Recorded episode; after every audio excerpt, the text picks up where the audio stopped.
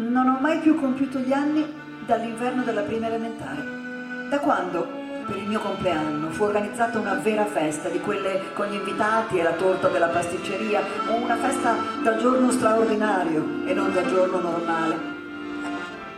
È obbligatorio? chiedevo ai genitori. Cosa? Fare la festa del compleanno? Prima o poi sì, tutti i tuoi compagni di scuola la fanno, perfino i più poveri.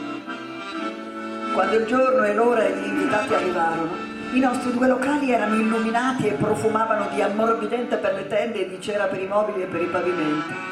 Sulla tavola, mamma aveva messo la tovaglia di vino fatta da lei per il corredo con i ricami blu e l'orlo a giorno e i piattini per la torta di porcellana traforata con le damigelle dipinte. La casa si riempì di pacchi, fiocchi, pantaloncini, calzettoni, cravattini, cerchietti, gonne di velluto, tailleur di principe di Galles, borsette di vernice. Quando le luci elettriche si spensero e rimasero solo quelle delle sei candeline sulla torta, le voci intonarono in coro. Tanti auguri a te, tanti auguri a te. Poi un grande applauso.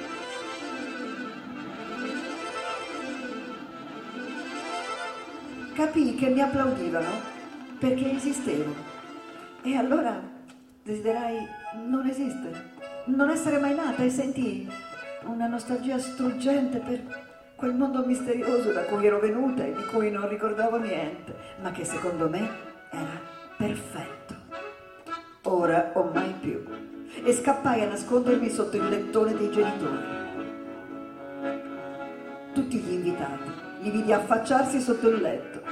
Sollevavano il copriletto come il sipario di un teatro e mi dicevano di uscire fuori dal sotto, che volevano festeggiarmi e che essere festeggiati è una cosa bellissima. E perché mi nascondevo?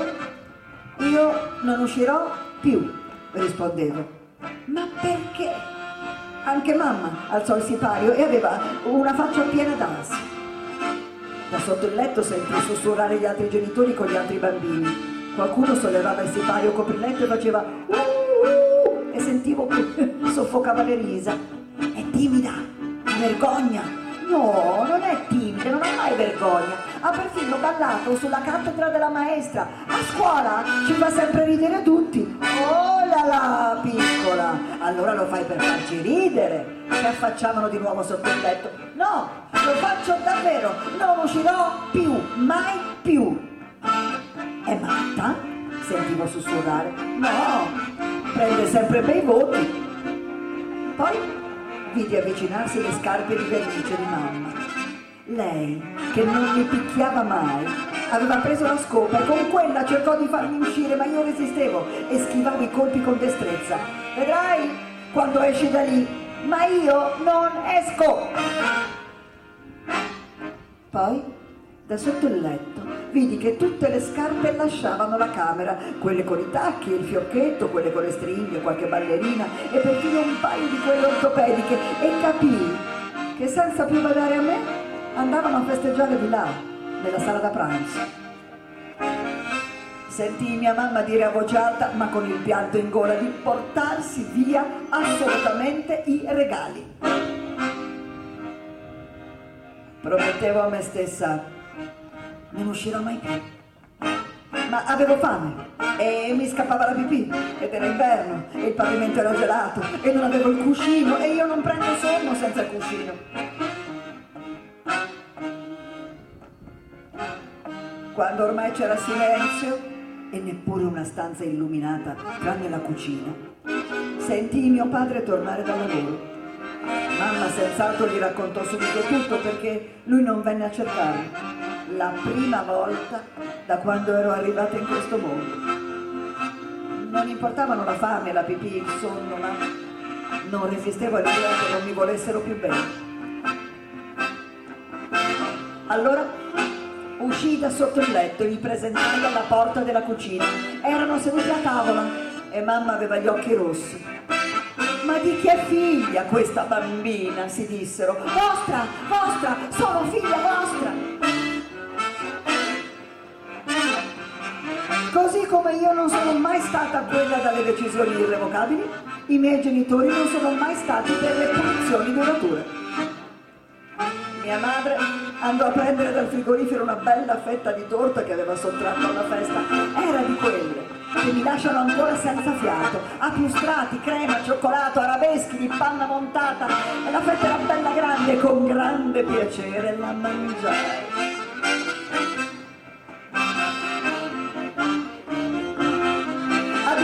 Due locali e non avevo una camera mia.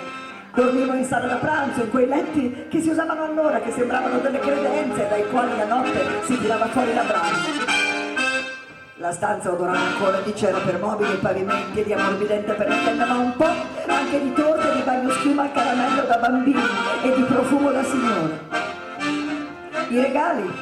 Mamma aveva preteso con decisione che se li portassero via, ma non importava. Non ho mai amato ricevere regali. Mi resi conto di quanto ero fortunata a dormire su un materasso e un cuscino morbido e a quel mondo misterioso da cui ero venuta e di cui non ricordavo niente, ma che secondo me era perfetto, ormai non pensavo più. Milena.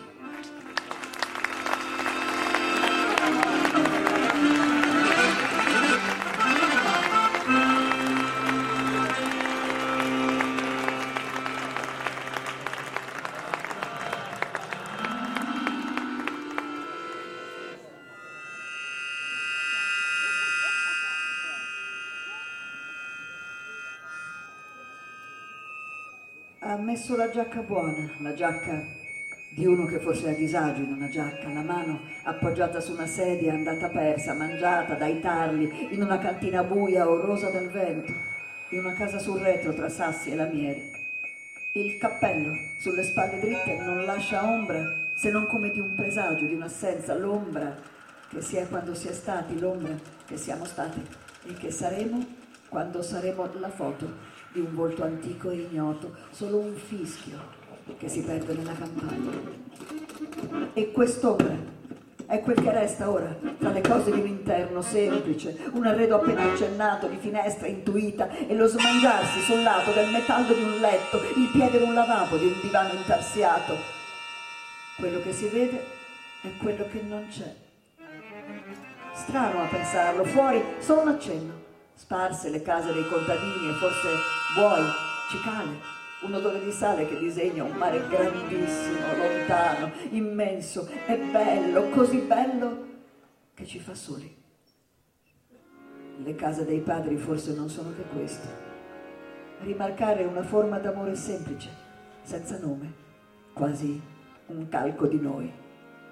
Il poter pensare d'essere in qualche modo a casa nei corridoi bui il tetto, il pavimento, i piatti, le parole dette svaporate dentro i muri, le radici tra le crepe del cortile, un odore oscuro che non senti più, una credenza che ti conosce ragazzo, la latenza delle cose che fanno una vita, qualcuno che si ricorda d'annaffiare i fiori, sedersi in soggiorno e guardare il cielo che cambia guardando fuori.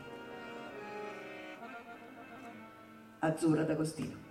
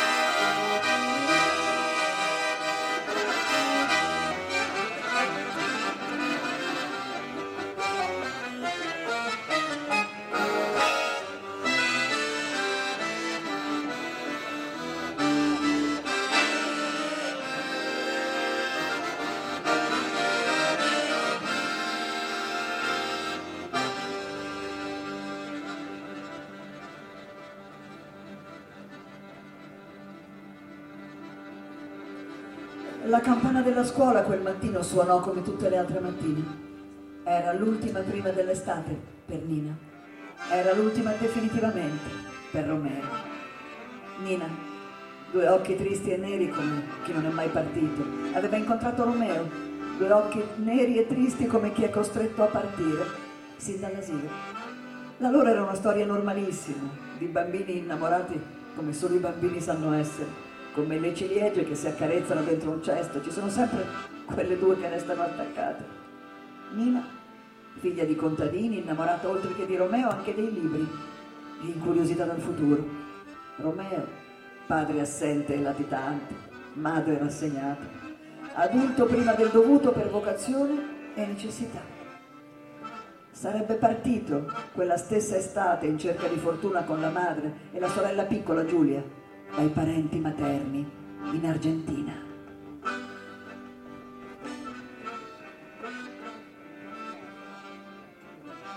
L'ultima estate di Nina e Romeo fu la più ricca di promesse e speranze, profumate di eucalipto, due piccole storie, dieci anni ciascuno, che giocavano a fare i grandi rinnegando il loro diritto all'illusione e ai sogni. Quando si cresce in fretta ci si saluta lentamente e lento fu lo scambio di carezze e sorrisi infantili mentre il vento spettinava gli alberi e il destino avanzava come una nuvola carica di eventi. Nina sognava un matrimonio, il matrimonio col suo Romeo, vestita di bianco, come aveva visto in un libro il giorno in cui sarebbe stata pronta a scoprire l'amore per la prima volta con l'uomo della sua vita. E Romeo sognava Nina per tutta la vita. Era l'estate del 46. Il paese sognava una nuova vita mentre due bambini sognavano una vita insieme e la vita stessa li allontanava.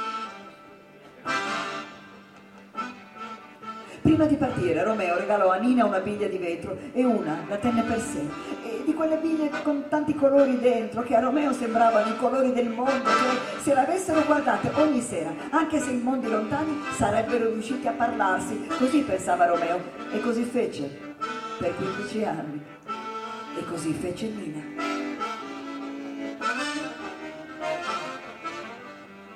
Anche nei momenti brutti che sempre accadono perché sei vivo Bastava guardare la biglia, i sogni si vestivano di mille colori diversi e la voce di uno e dell'altro era sempre vicina al cuore.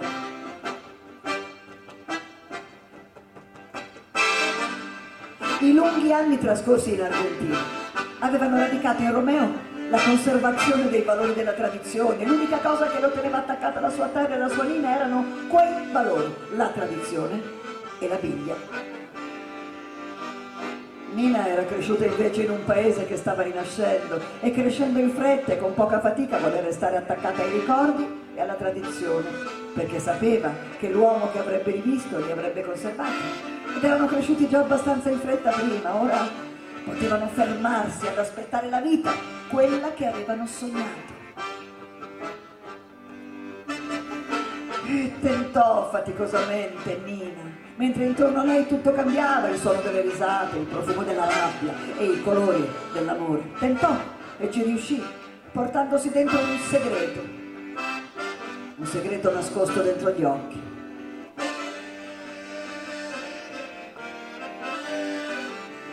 Il giorno in cui Romeo tornò dall'Argentina sembrò fosse passata solo un'estate e quando gli occhi si incontrarono, nero e tristezza si fusero insieme alla gioia del ritrovarsi come quando erano bambini. Nulla era cambiato in loro, molto intorno a loro. Si fece una gran festa per il ritorno dall'Argentina, il fidanzamento ufficiale di Nina e Romeo. Il matrimonio si sarebbe celebrato il 10 di settembre. Romeo prese una casa piccola con un balcone che dava sulla piazza principale per poter guardare la domenica la vita scorrere, quella vita che gli era tanto mancata, tanto quanto Nina. Romeo capì che c'era qualcosa che Nina nascondeva quando, avvicinandosi il giorno delle nozze, Nina non aveva ancora scelto il vestito nuziale, aveva rinunciato al vestito bianco. Nina si sposò vestita di rosso, rosso, il colore della vergogna, cambiando colore al suo sogno. Il vestito rosso era l'unica diversità in un matrimonio completamente in linea con la tradizione e i valori, usi e costumi. Ma il segreto di Nina entrò in camera con loro la notte del matrimonio. La vergogna di Nina si chiamava Agostino, il nome di suo padre, un padre troppo presente, presente quasi ogni notte, da quando lei aveva 13 anni. E Nina non avrebbe più potuto scoprire l'amore per la prima volta con l'uomo della sua vita. Nina non aveva più voglia di scoprirlo. Romeo stette in silenzio per un minuto circa mentre Nina restava seduta ai bordi del letto. Poi prese le due biglie e le appoggiò sul balcone, come se stesse per far cominciare loro una nuova corsa. Poi si avvicinò a Nina, la fece alzare, tolse il lenzuolo dal letto e poi la fece sdraiare di nuovo. Le incise le vene, tamponando leggermente con il lenzuolo, poi si avvicinò al balcone, stese il lenzuolo per dimostrare la purezza della sua sposa e insieme fece cadere le biglie con tutti i loro colori. Si adagiò sul letto di fianco a Nina, si incise le vene, prese la mano di Nina e aspettarono, aspettarono di tornare bambini ai loro sogni. E mentre il loro sogno si tingeva di rosso, due biglie rotolavano verso la piazza come quando le fanno correre i bambini, con tutti i loro colori, i colori del mondo, anche quando giocano a fare i grandi.